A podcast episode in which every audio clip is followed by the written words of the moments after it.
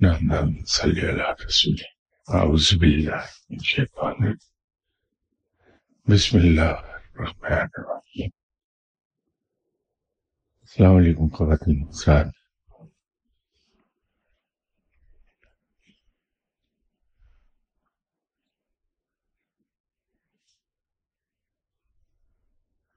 آپ صلی اللہ علیہ وسلم کا فرمایا کہ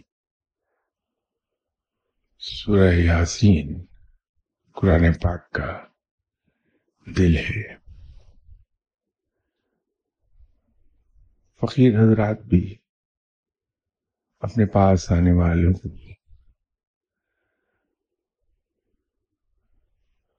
عام طور پر سورہ یاسین کی تلاوت کرنے کو کہتے ہیں۔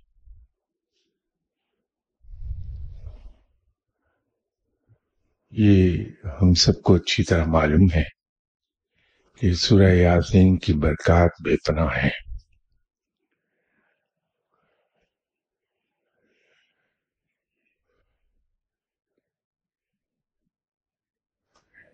لیکن ہم نے کبھی یہ غور نہیں کیا۔ کم از کم میں اپنی حد تک تو پوری یقین سے کہہ سکتا ہوں کہ کبھی میں نے غور ہی نہیں کیا۔ کہ سورہ یاسین کو اتنی فضیلت کیوں حاصل ہے؟ سورہ یاسین بھی دوسری صورتوں کی طرح صورت ہے، کلام الہی ہے۔ لیکن اس میں ایسی کیا بات ہے کہ اس کو آپ صلی اللہ علیہ وسلم نے قرآن کا دل کہہ کے پکارا ہے؟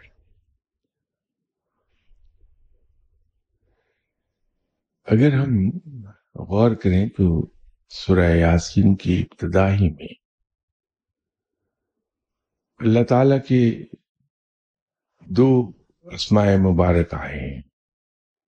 العزیز و الرحیم۔ اور پھر آگے جا کے پھر دو اسماء مبارک ہیں اس میں اور ایک رپیٹ ہوا ہے۔ العزیز، العلیم۔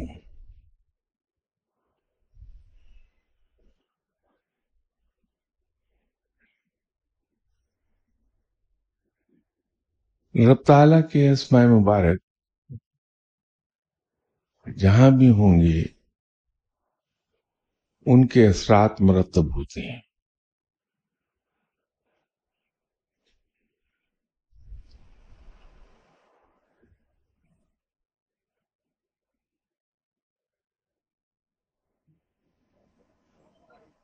رب تعالیٰ کے ہم سبھی جانتے ہیں کہ نائنٹی نائن اسماء مبارک ہیں۔ اگر اس کے آگے ہم اس کی جزم میں چلے جائیں ایکسٹینڈیڈ نیم نیمز اللہ تعالیٰ کے تھری ہنڈریڈ ففٹی بن جاتی ہیں۔ قرآن پاک میں ناموں کا ذکر ہے۔ لیکن وہ اولیاء کرام جو بہت بلند مرتبہ پر فائز ہو گئے، وہ یہ جانتے ہیں اور اپنے قریبی حلقے میں یہ بات کہہ بھی دیتے ہیں کہ اللہ کے نام نائنٹی نائن نہیں بلکہ سو ہیں۔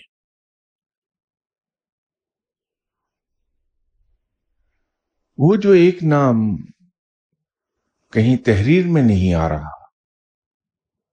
وہی اصل میں اس میں آزم ہے۔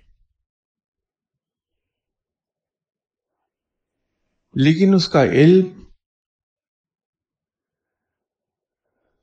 بہت بلند مقام پر اگر کوئی ولی اللہ چلا گیا تو وہ اس کے علم میں آ جائے گا۔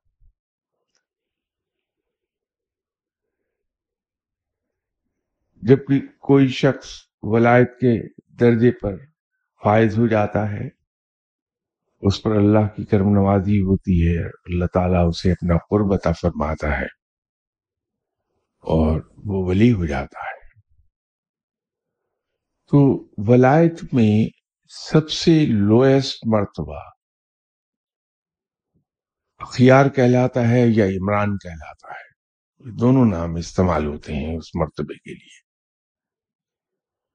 یہ لوئسٹ مقام ہے ولایت کا۔ تو یہاں سے اس کا حصول علم کا سلسلہ جاری ہوتا ہے۔ پھر وہ اس سے اوپر جب مقامات طے کرتا چلا جاتا ہے، تو علم اسے اسی قدر وسیع حاصل ہوتا جاتا ہے۔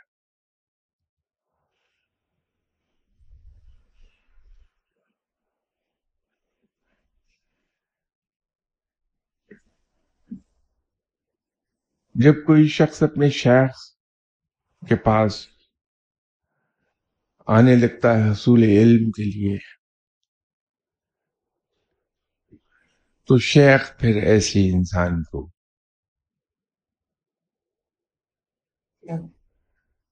اللہ کا کوئی ایک آدھ نام مبارک ورد کرنے کو کہہ دیتا ہے۔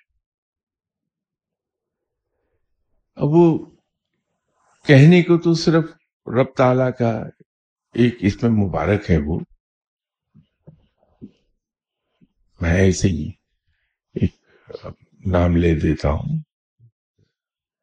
الباقیو اب یہ کہنے کو ایک نام ہے۔ لیکن اس کے ساتھ اس کے انوار بے پناہ ہیں۔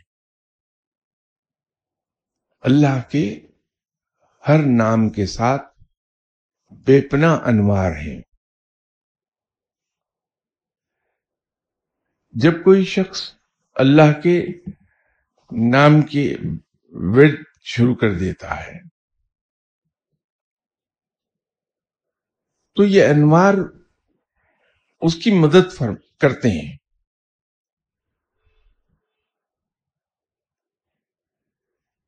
اگر یہ انوار نہ ہوں، تو پھر شیطان یہ دیکھ کر کے ایک شخص نیکی کی راہ پر چلا۔ اس کو مختلف چیزیں دکھا کے اس کے دل میں یہ ڈال دے گا کہ تم تو بڑے مقام پر پہنچ گئے۔ تم یہ بن گئے، وہ بن گئے، اسے تکبر کا شکار کرائے گا۔ اس سے غلطیاں ہونے لگیں گی اور وہ اس راہ سے دور ہو جائے گا۔ لیکن اگر وہ انوار ہیں، تو پھر شیطان اس میں کامیاب نہیں ہو پاتا۔ تو جب آپ کسی کامل شیخ سے لیتے ہیں، اللہ تعالیٰ کا کوئی اسم، تو وہ آپ کو جب آپ کا شیخ پڑھنے کو کچھ کہتا ہے، تو اس کے ساتھ اس کے انوار بھی آتے ہیں۔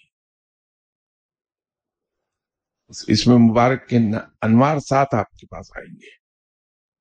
تو جب آپ اس کا ورد کریں گے، تو پھر شیطان قریب نہیں آتا، بہکا نہیں پاتا۔ اگر شیخ کامل نہیں ہے،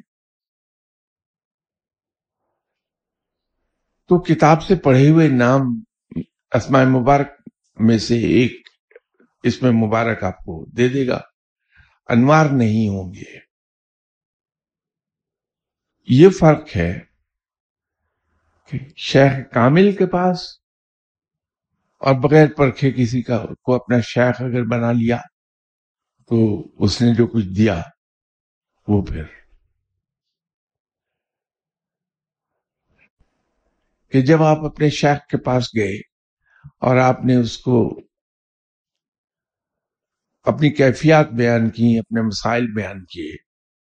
تو اگر شیخ نے یہ دیکھا کہ آپ دنیاوی مسائل میں مبتلا ہیں اور آپ کی خواہش یہ ہے کہ دنیاوی مسائب سے نکل جائیں اور اس نے کوئی اس میں مبارک آپ کو ورد کے لیے دیا، تو آپ کو دنیاوی فائدے حاصل ہوں گے۔ لیکن اگر اس نے یہ دیکھا کہ آپ کے احوال خراب ہیں اور ان احوال کو درست ہونا چاہیے۔ تو وہ جب کوئی اس میں مبارک آپ کو ورد کرنے کو دے گا، تو پھر آپ کو روحانی فیوز حاصل ہوں گے۔ تو شیخ کی نیت اس کے اندر کام کرے گی، آپ کو تمام اس کے پھل سمیٹنے میں۔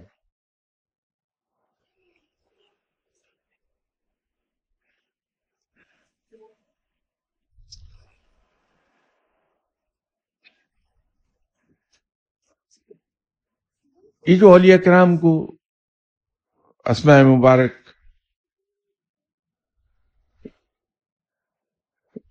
پڑھنے کو مل جاتے ہیں، ان کو اس کے انعامات ملتے ہیں، جیسے میں نے ابھی عرض کیا کہ کسی ولی اللہ کو ایک، کسی کو دو، کسی کو چار، کسی کو دس، کسی کو بیس۔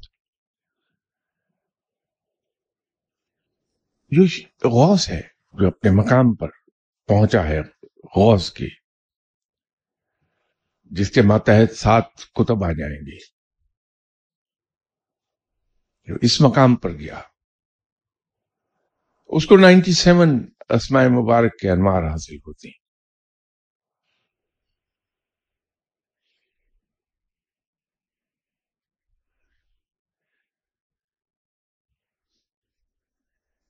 یہ صرف اور صرف آپ صلی اللہ علیہ وسلم کی ذات مبارکہ ہے، ذات پاک ہے۔ جنہیں پورے سو کی سو اسماء مبارک کے انوار حاصل تھے۔ یہ جو انوار ولی اللہ کو ملتے ہیں، ان کے ملنے کے دو مقام ہیں۔ ایک روح، مقام روح، اور ایک مقام سر۔ مقام سر سے صرف اور صرف آپ صلی اللہ علیہ وسلم کو عطا ہوا اور کسی کو عطا نہیں ہوا۔ واحد ہستی صلی اللہ علیہ وسلم، جن کو مقام سر سے پورے سو کے سو اسماء مبارک کے انمار عطا ہو گئے۔ باقی سب کو مقام روح سے ہوتے ہیں۔ کیونکہ مقام سر سے اگر عطا ہو جائے تو تجلیات کی تاب نہیں لا پائے گا انسان۔ پہلی بات تو یہ ہے کہ اس کی روح پرواز کر جائے گی۔ اور اگر بچ جائے تو مجذوب ہو جائے گا۔ پھر ہوش و آواز میں نہیں رہے گا۔ تو اس لیے اولیاء کرام کو مقام روح سے اس کے انوار عطا ہوتے ہیں۔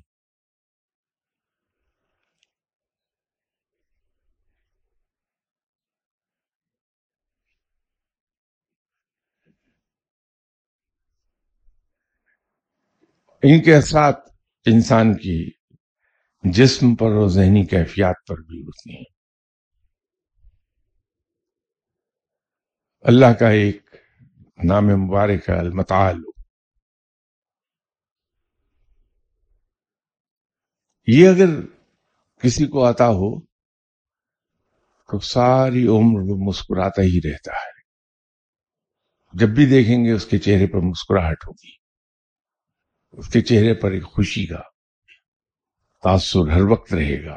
اس کی چال ڈھال، اس کی باڈی لینگویج اس میں آپ کو ایک سرخوشی دکھائی دے گی۔ جیسے انسان خوشی کے عالم میں چلتا ہے تو اس کی چال ڈفرنٹ ہوتی ہے۔ غم کی حالت میں چلتا ہے تو چال مختلف ہوتی ہے۔ تو ایک سرخوشی کا احساس ہوتا ہے اس کو چلتے ہوئے دیکھ کے۔ اس کے انوار ہیں اس پر۔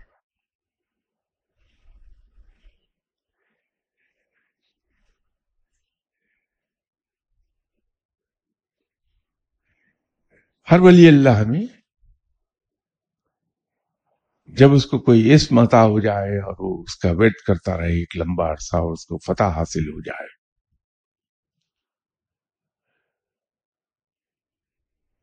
اس کے آگے پھر تین تین لاکھ ساٹھ ہزار حصے ہوتے ہیں۔ جس میں سے نگاہ صرف ایک حصے کو دیکھتی ہے۔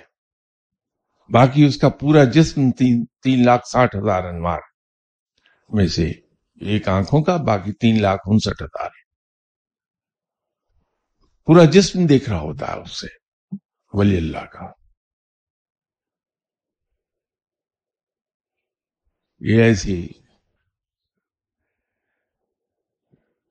رحمت ہے اللہ کی خاص کہ اس کے نام کا ورد اگر کیا جائے۔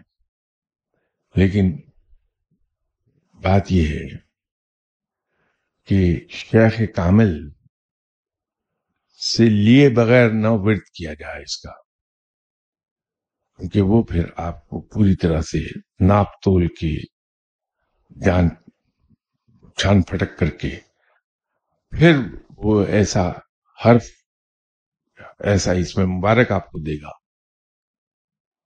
جس سے آپ کے احوال درست ہوں گے، آپ کی روحانی کیفیات درست ہو جائیں گی، جس سے آپ کے حجابات اٹھنے لگیں گے، آنکھیں کھلتی، کھلنے لگیں گی۔ وہ دے گا۔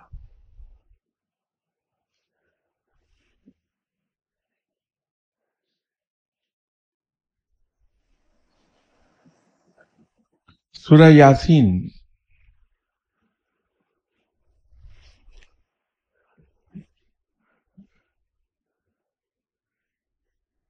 کہ کمالات میں نے مجھے جو تجربہ ہوا، وہ یہ ہے کہ ایک بار پڑھیں گے، اس کا ثواب بھی ہے، اس کے انوار بھی ملتے ہیں، اس کے اثرات بھی حاصل ہوتے ہیں، اس کے ثمرات بھی انسان کو ملتے ہیں۔ لیکن اگر کسی طرح اللہ ہمیں توفیق بخش دے کہ ہم نماز فجر کے بعد اسے تین بار پڑھ سکیں۔ In one go in one sitting اور نماز عشاء کے بعد ہم پانچ بار پڑھ سکیں اسے۔ لیکن اس طرح سے کہ لیٹ آرز میں پڑھیں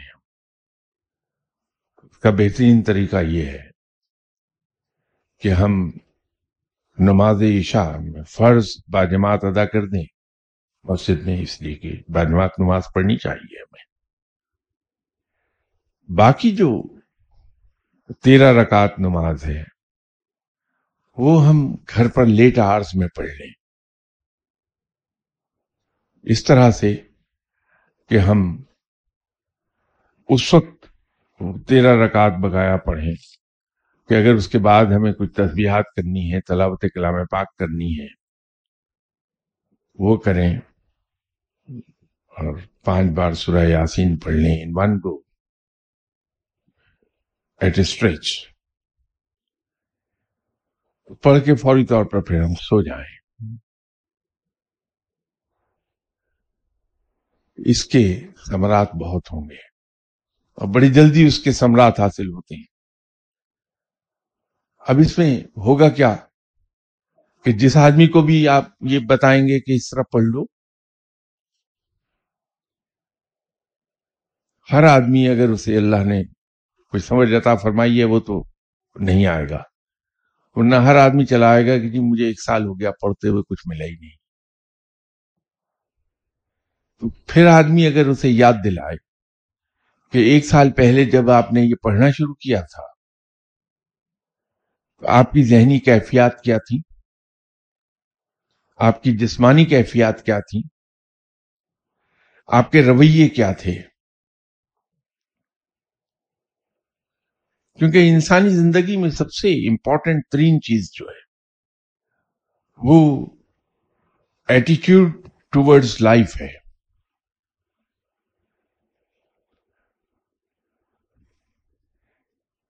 اگر ہمارا ایٹیچیوڈ ٹورڈز لائف بیسڈ ہو نیگیٹو چیزوں پر، تو ہماری جسم سے نیگیٹو وائبریشنز نکلتی ہیں، لوگ دور بھاگتے ہیں۔ اگر ہمارے ایٹیچیوڈ ٹورڈز لائف پازیٹو ہوں، تو ہماری باڈی سے جو وائبریشنز نکلے گی، جو میگنیٹک فیلڈ ہمارا بلڈ اپ ہوگا، وہ پازیٹو ہوگا، لوگ اٹریکٹ ہوں گے آپ کی طرف۔ تو جب سورہ یاسین انسان پڑھتا ہے، تو انسان کا جو ایٹیچیوڈ ٹوورڈز لائف ہے، وہ چینج ہونے لگتا ہے۔ اور لوگ اس کی طرف کھچے چلے آتے ہیں۔ تو جب ہم توجہ دلاتے ہیں کہ بھائی، آپ کو بہت کچھ عطا ہوا۔ آپ نے جب شروع کیا تو آپ یہ تھے، آج آپ یہاں کھڑے ہیں۔ ذہنی طور پر، روحانی طور پر، جسمانی طور پر، سوشلی، اکنامیکلی، آپ دونوں کا فرق دیکھیے تو پھر اسے احساس ہوتا ہے کہ ایک لمبا راستہ طے کرا ہے انسان، اس کو پتہ نہیں چلا۔ کیونکہ سورہ یاسین کی خوبی یہ ہے کہ اس کے اثرات اتنے غیر محسوس طریقے پر انسان پر مرتب ہوتے ہیں کہ انسان اسے نوٹس نہیں کر پاتا۔ نوٹس صرف اسی صورت میں کرے گا۔ جب وہ موازنہ کرے گا کہ سال پہلے جب میں نے پڑھنا شروع کیا تھا، میں کیا تھا اور آج میں کیا ہوں؟ یہ روحانیت کے اندر پرابلم یہی ہے کہ انسان اسے گیج نہیں کر پاتا۔ اتنا غیر محسوس اور اتنا سلولی سب سے امپورٹنٹ ہے کہ اتنا غیر محسوس اثر آتا ہے کہ انسان اسے گیج نہیں کر پاتا۔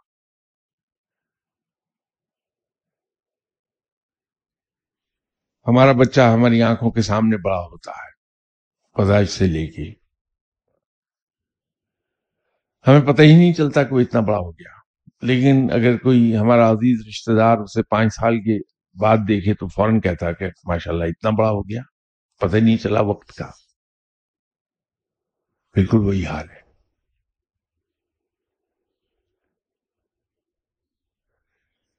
تو سورہ یاسین کو اگر ہم پڑھنا چاہیں تو اس کا بہترین طریقہ یہ ہے کہ فجر کے بعد تین بار اس کو پڑھ لیا جائے اور عشاء کی نماز کے بعد پانچ مرتبہ پھر اس کے ساتھ ملیں گے۔ لیکن یہ یاد رکھیے کہ جیسے میں نے ابھی کہا کہ پڑھنے کو دینے والا جو ہے، جو بتاتا ہے کہ یہ پڑھو اس کی اپنی نیت کیا ہے جب آپ کو وہ پڑھنے کو بتا رہا ہے؟ تو ویسے ہی اثرات آپ کو حاصل ہو جائیں گے۔ آپ کے لیے سب سے بڑی پرابلم یہ ہے کہ جو آپ یہ الفاظ میرے سن رہے ہیں، تو میں تو نیت کا بہت کھوٹا ہوں۔ بہت ہی بدنیت انسان۔ تو میرے بتائے سے اگر آپ پڑھیں گے تو پھنس جائیں گے کیونکہ وہ تو کلیتاً روحانی چیزیں ہی ہوں گی۔ دنیا کا وہاں کہیں دخل نہیں ہے۔ کیونکہ میں تو دنیا کو کوئی چیز ماننے کو تیار ہی نہیں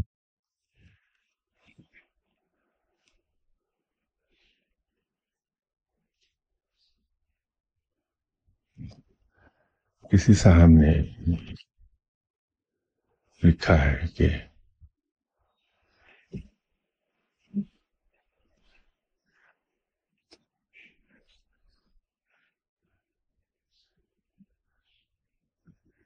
سب سے پہلے آپ کو اعلان خلیفہ کی عام ترین ذمہ داری کی خوبی یعنی انجام دہی پر بہت بہت مبارک۔ اللہ تعالیٰ اس کی برکات سب کو عطا فرمائے، آمین۔ اس اعلان سے یہ تو واضح ہو گیا کہ آپ اپنا علم مخرم صاحب کو عطا کریں گے اور وہ بندگان خدا کی خدمت پر معمور ہو جائیں گے انشاءاللہ۔ مگر شاہ صاحب، جو لوگ عرصہ دراز سے آپ کی شفقت تربیت سے مستفید ہو رہے ہیں اور کسی نہ کسی حد تک کچھ نہ کچھ تربیت بھی حاصل کر چکے برائے مہربانی اس کی وضاحت فرما دیں کہ ان کا کیا مقام اور درجہ ہے، کیونکہ آپ نے اپنی تقاریر میں زیادہ تر خلیفہ کے حوالے ہی سے گفتگو فرمائی ہے۔ کیا یہ دوسرے لوگ بھی قابل تذکرہ ہیں؟ اگر بات کی وضاحت میں کمی رہ گئی ہو تو معاف فرما دیجیے گا۔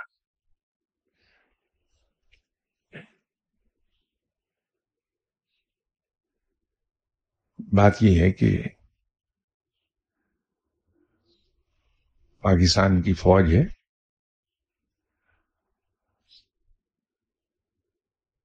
وہاں انسان جب فوج میں بھرتی کے لیے سلیکٹ کیا جاتا ہے ایک وقت میں کوئی ڈھائی سو کے قریب نوجوان کاکول بھیجے جاتے ہیں ٹریننگ کے لیے۔ وہ ٹریننگ لیتی ہیں۔ آلموسٹ سبھی افسر بن جاتے ہیں۔ کوئی قسمت کا ہارا ہوا ہو تو وہ ایک آدھ ڈراپ ہو جائے، اور بات ہے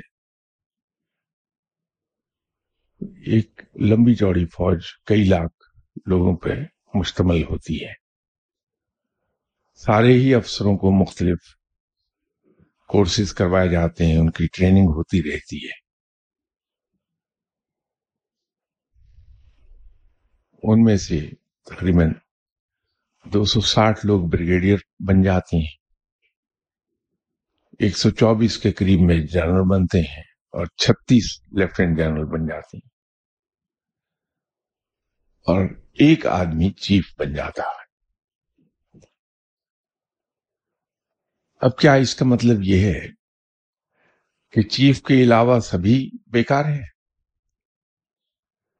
چیف کے علاوہ جتنے بھی افسر ہیں، کسی کی کوئی پاس نہ کوئی اتھارٹی ہے، نہ کوئی عزت ہے، نہ کوئی مقام ہے؟ ہرگز ایسا نہیں ہے۔ جس انسان نے جتنی محنت کی ہے، جتنی خلوص دل سے اس نے پرفارم کیا ہے اپنی ڈیوٹیز ادا کی ہیں اس کے مطابق وہ اوپر چڑھتا جاتا ہے۔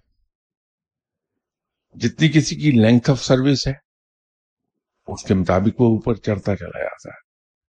تو دو چیزیں وہاں کمبائن ہو جاتی ہیں، ایک لینتھ آف سروس اور دوسرے حصول علم اور حصول تربیت میں اس کی دلچسپی۔ اور اس کو پھر اپلائی کرنا پریکٹیکل لائف میں۔ اس پر وہ ڈپینڈ کرتا ہے کہ کوئی آدمی لیفٹنٹ کرنل کے مقام سے ہی ریٹائر ہو گیا، کوئی آدمی بریگیڈیئر بن کر ریٹائر ہو گیا، کوئی میجر جنرل، کوئی لیفٹنٹ جنرل، اور ایک آدمی ٹاپ پر چلا گیا۔ ہر مقام پر ہر انسان کا ایک سٹیٹس بھی ہے۔ اس کی ایک اتھارٹی بھی ہے، اس کی پاورز بھی ہیں، اس کی امالومنٹس بھی ہیں، اس کی پرولیجز بھی ہیں۔ سب کچھ اس کو، اس کے مطابق مل رہا ہوتا ہے۔ تو جب ہم ایک فقیر کے یہاں جا کے بیٹھتے ہیں، تو کون یہ پروو کرتا ہے کہ اس پر بہت ہی خاص توجہ دی جائے۔ کون یہ پروو کرتا ہے کہ خاص توجہ اس پر دی جائے؟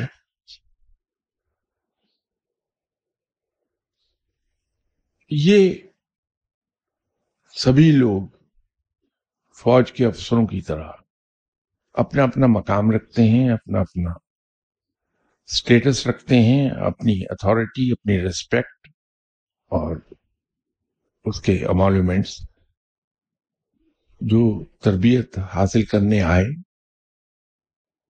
ان کو وہ ملتا چلا جاتا ہے۔ جس کو خلافت دی جاتی ہے، پہلی بات، اس میں مرضی کا اختیار نہیں ہوتا۔ اگر مرضی ہو، ثواب دید ہو انسان کی، تو وہ سب سے پہلے اپنے اولاد کو نوازے گا۔ یہ انسانی فطرت ہے۔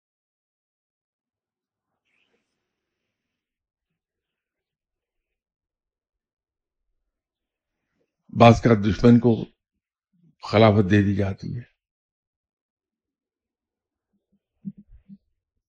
اپنے مرشد صاحب کے پاس میں جانے والا آخری آدمی تھا۔ مطلب کہنے کا مطلب یہ ہے کہ کم سے سب سے کم ٹائم مجھے ہوا تھا آئے ہوئے۔ خلافت عطا ہو گئی۔ بہت چیمیں گوئیاں ہوئی وہ سمجھ میں آنے والی بات بھی تھی کہ مجھ سے بہت پہلے سے لوگ وہاں بیٹھے تھے۔ خاصی چیمیں گوئیاں ہوئی لوگوں نے گرمبل کیا۔ ہارٹ برننگ ہوئی۔ لیکن یہ مجھے اندازہ نہیں تھا کہ مرشد صاحب دینا کسی اور کو چاہتے تھے اور دی مجھے۔ یہ مرشد صاحب کی بات سے اندازہ ایک بار ہو گیا کہ وہ بے خودی کے عالم میں بیٹھے تھے۔ غالباً ارد گرد کے ماحول سے کٹے ہوئے تھے بالکل۔ تو اپنے ساتھ بات کر رہے تھے وہ۔ ان کو یہ احساس نہیں تھا کہ ان کے قریب کوئی اور لوگ بھی بیٹھے ہیں۔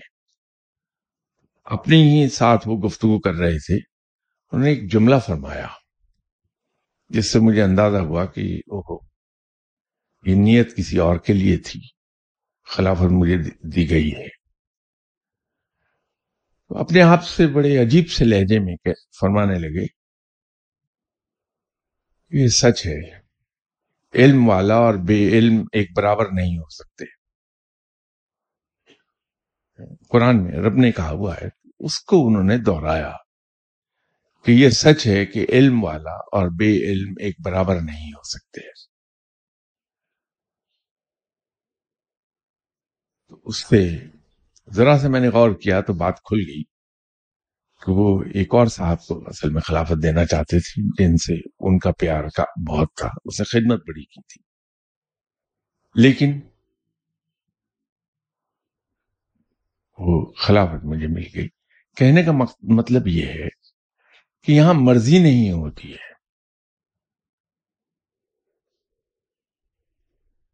یہاں یہ بھی نہیں بات کہ کس نے آپ کی زیادہ خدمت کی ہے، کس نے آپ کی دیکھ بھال زیادہ کی ہے، کچھ نہیں ہے۔ اس کا معیار ہی بالکل مختلف ہے۔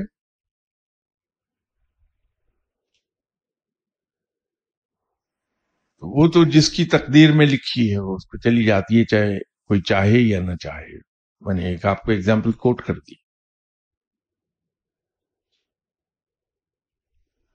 لیکن اس کا پھر بھی مطلب یہ نہیں ہوتا کہ اگر پچیس آدمیوں کی تربیت شروع ہوئی، ایک کو خلافت ملی تو چوبیس بیکار ہو گئے۔ نے آپ کو مثال دی فوج کی۔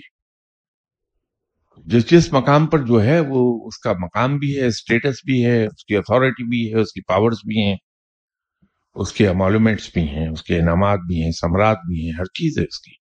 وہ اسی حساب سے ہے۔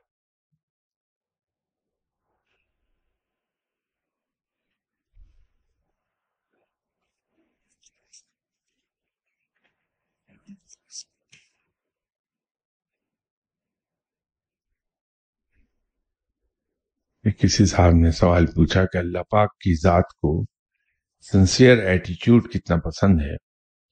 اگر اکثر اوقات ہم دنیا میں آبزرو کرتے ہیں کہ ہماری سنسیئرٹی کا جواب ہماری توقع کے مطابق نہیں ملتا۔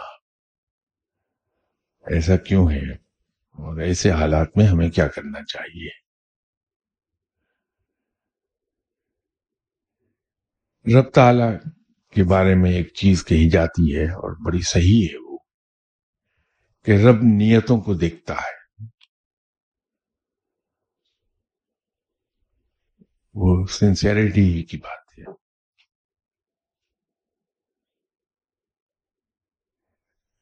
رب کی تو نظر رہتی دل پر ہے کہ انسان کے دل میں کیا ہے۔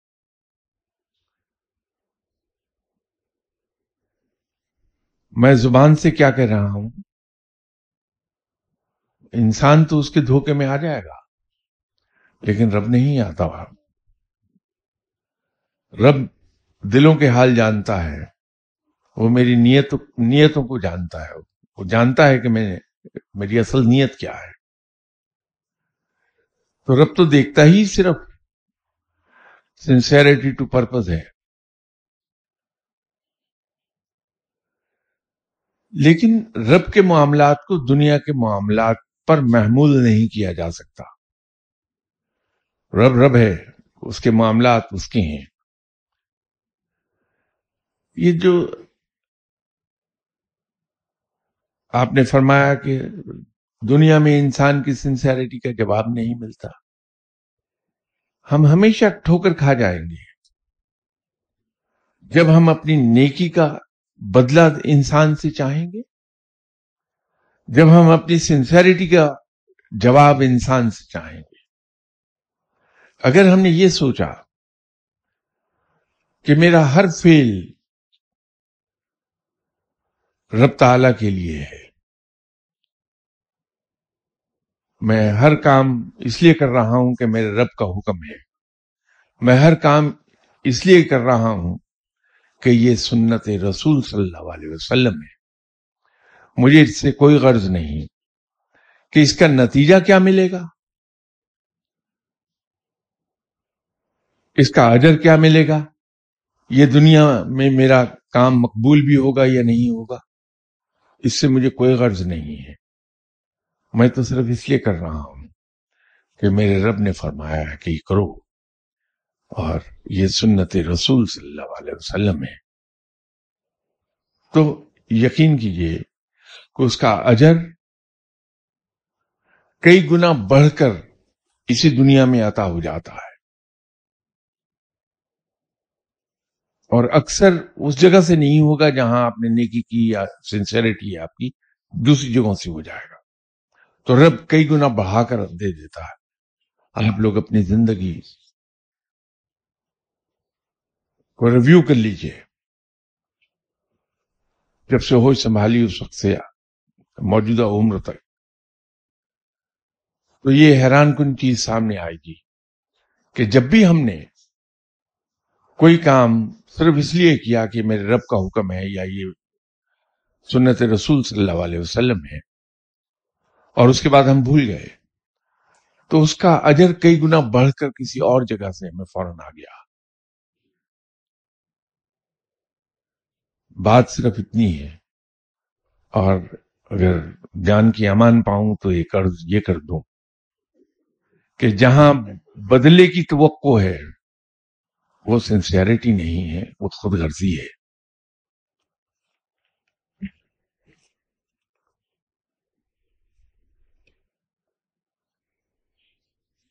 کسی صاحب نے فرمایا ہے کہ وہ تصوف کی راہ پر چلنا چاہتی ہیں۔ لیکن گناہوں اور ایمان کی کمزوری کی وجہ سے اس راہ پر چل نہیں پا رہے۔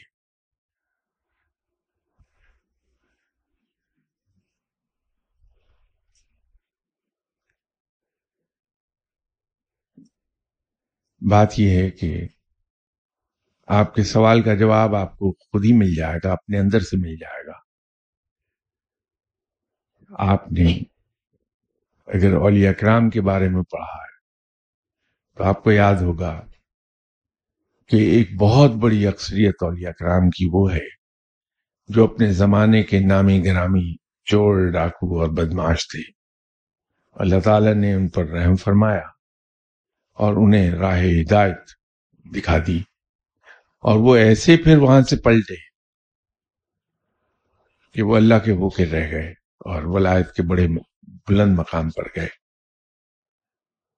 ہمیں رب تعالیٰ کے غفور رحیم ہونے پر ایمان ہونا چاہیے کہ رب بڑا غفور رحیم ہے۔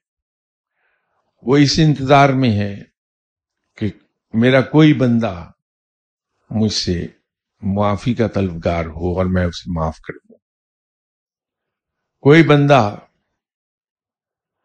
تائب ہو اور میں اس کو راہ ہدایت دکھا دوں۔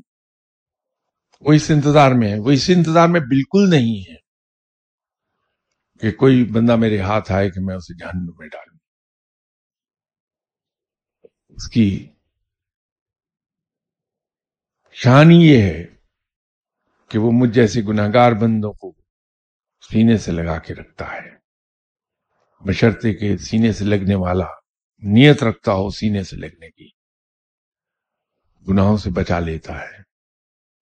گزشتہ گناہوں کو معاف فرما دیتا ہے۔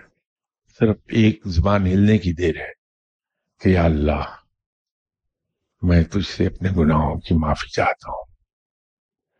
یا اللہ، آئندہ کے لیے تو مجھے استقامت بخش دے کہ میں اپنی توبہ پر قائم رہ سکوں۔ ولایت دو قدم پر ہے۔ ایک بار انسان تائب ہو جائے، ولایت دو قدم پر ہے۔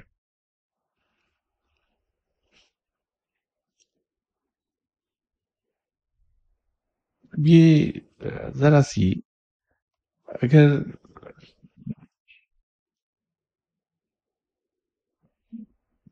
میں ہمیشہ ایک چیز عرض کرتا رہتا ہوں کہ دیکھیے آپ کی ذاتی معاملات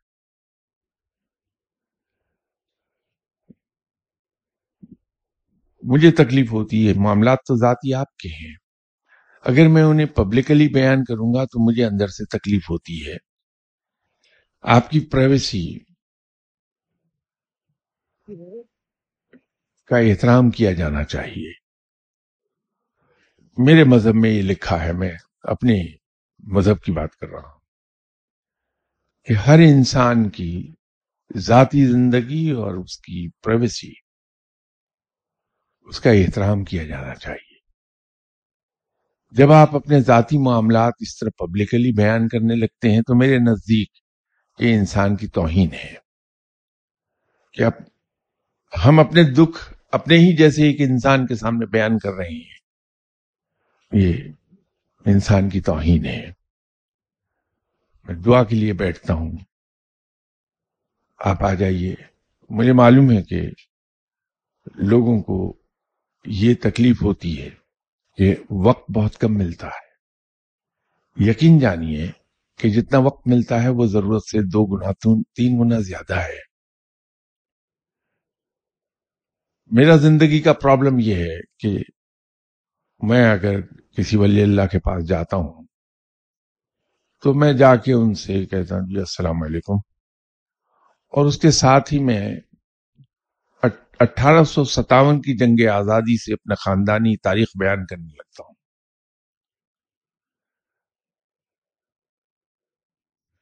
اور کرتے کرتے آخر پر میری تان اس بات پر آ کے ٹوٹتی ہے کہ صاحب، بڑی تکلیف میں ہوں، بڑی بڑی مشکل میں ہوں۔ آپ خدا کے لیے میری مدد کر دیں۔ مجھے اس مصیبت سے نجات دلا دیں۔ میری بلی صبح اٹھ کے تین بار میاؤں کرتی تھی، اب دو بار کرتی ہے۔ اللہ کے لیے دعا کرتے ہیں۔ میں بڑا مشکل میں ہوں۔ ہماری پرابلم وہاں آ جائے گی۔ اگر ہم یہ سیکھ لیں کہ کسی فقیر کے پاس گئے، اگر میں جاؤں تو میں تو، میرا رویہ اب بھی یہی ہے۔ میں مزاروں پہ جاتا ہوں، یہاں سے پانچ ہزار میل دور، چار ہزار میل دور گیا، کئی کئی گھنٹے کی فلائٹ کر کے۔ السلام علیکم۔ حاضر خدمت ہوں۔ اللہ کے حضور، دعا فرمائیے۔ السلام علیکم۔ گیا۔ کسی بھی مزار پہ وہ ڈیڑھ منٹ اس لیے مجھے لگ جاتا ہے کہ میں نے فاتحہ پڑھنی ہوتی۔ اگر فاتحہ نہ پڑھنی ہو تو ہارڈلی پانچ سیکنڈ کی حاضری ہے میری، چھ سیکنڈ کی۔ الحمد وہ لاد لدا کے بھیجتے ہیں مجھے۔ کبھی خالی ہاتھ کسی نے نہیں لوٹایا۔ بہت کچھ عطا کر کے بھیج دیتے ہیں۔ میں نے یہاں قصہ سنایا تھا کہ میرے مرشد صاحب نے ٹائم ہو گیا لیکن میں آپ سے آپ کی اجازت سے آدھا منٹ لے لوں گا، بڑی تیزی سے سنا دوں۔ میں اور میرے مرشد صاحب تنہا ہم بیٹھے تھے، دونوں بات کر رہے تھے۔ مرشد صاحب فرما رہے تھے۔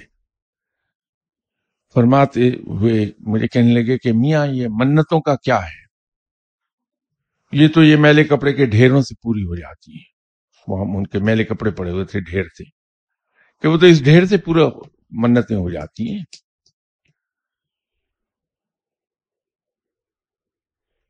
تم وہ پڑھتے جاؤ جو تمہیں بتایا ہے، منزل کو پہنچو گے۔ پھر وہ تم پڑھو بھی کیوں؟ ہمارا نام ہی جپے جاؤ، منزل کو جا پہنچو گے۔ ہمارا نام بھی کیوں جپو؟ ہم سے محبت کیے جاؤ، منزل کو پہنچو گے۔ یہ اصلیت ہے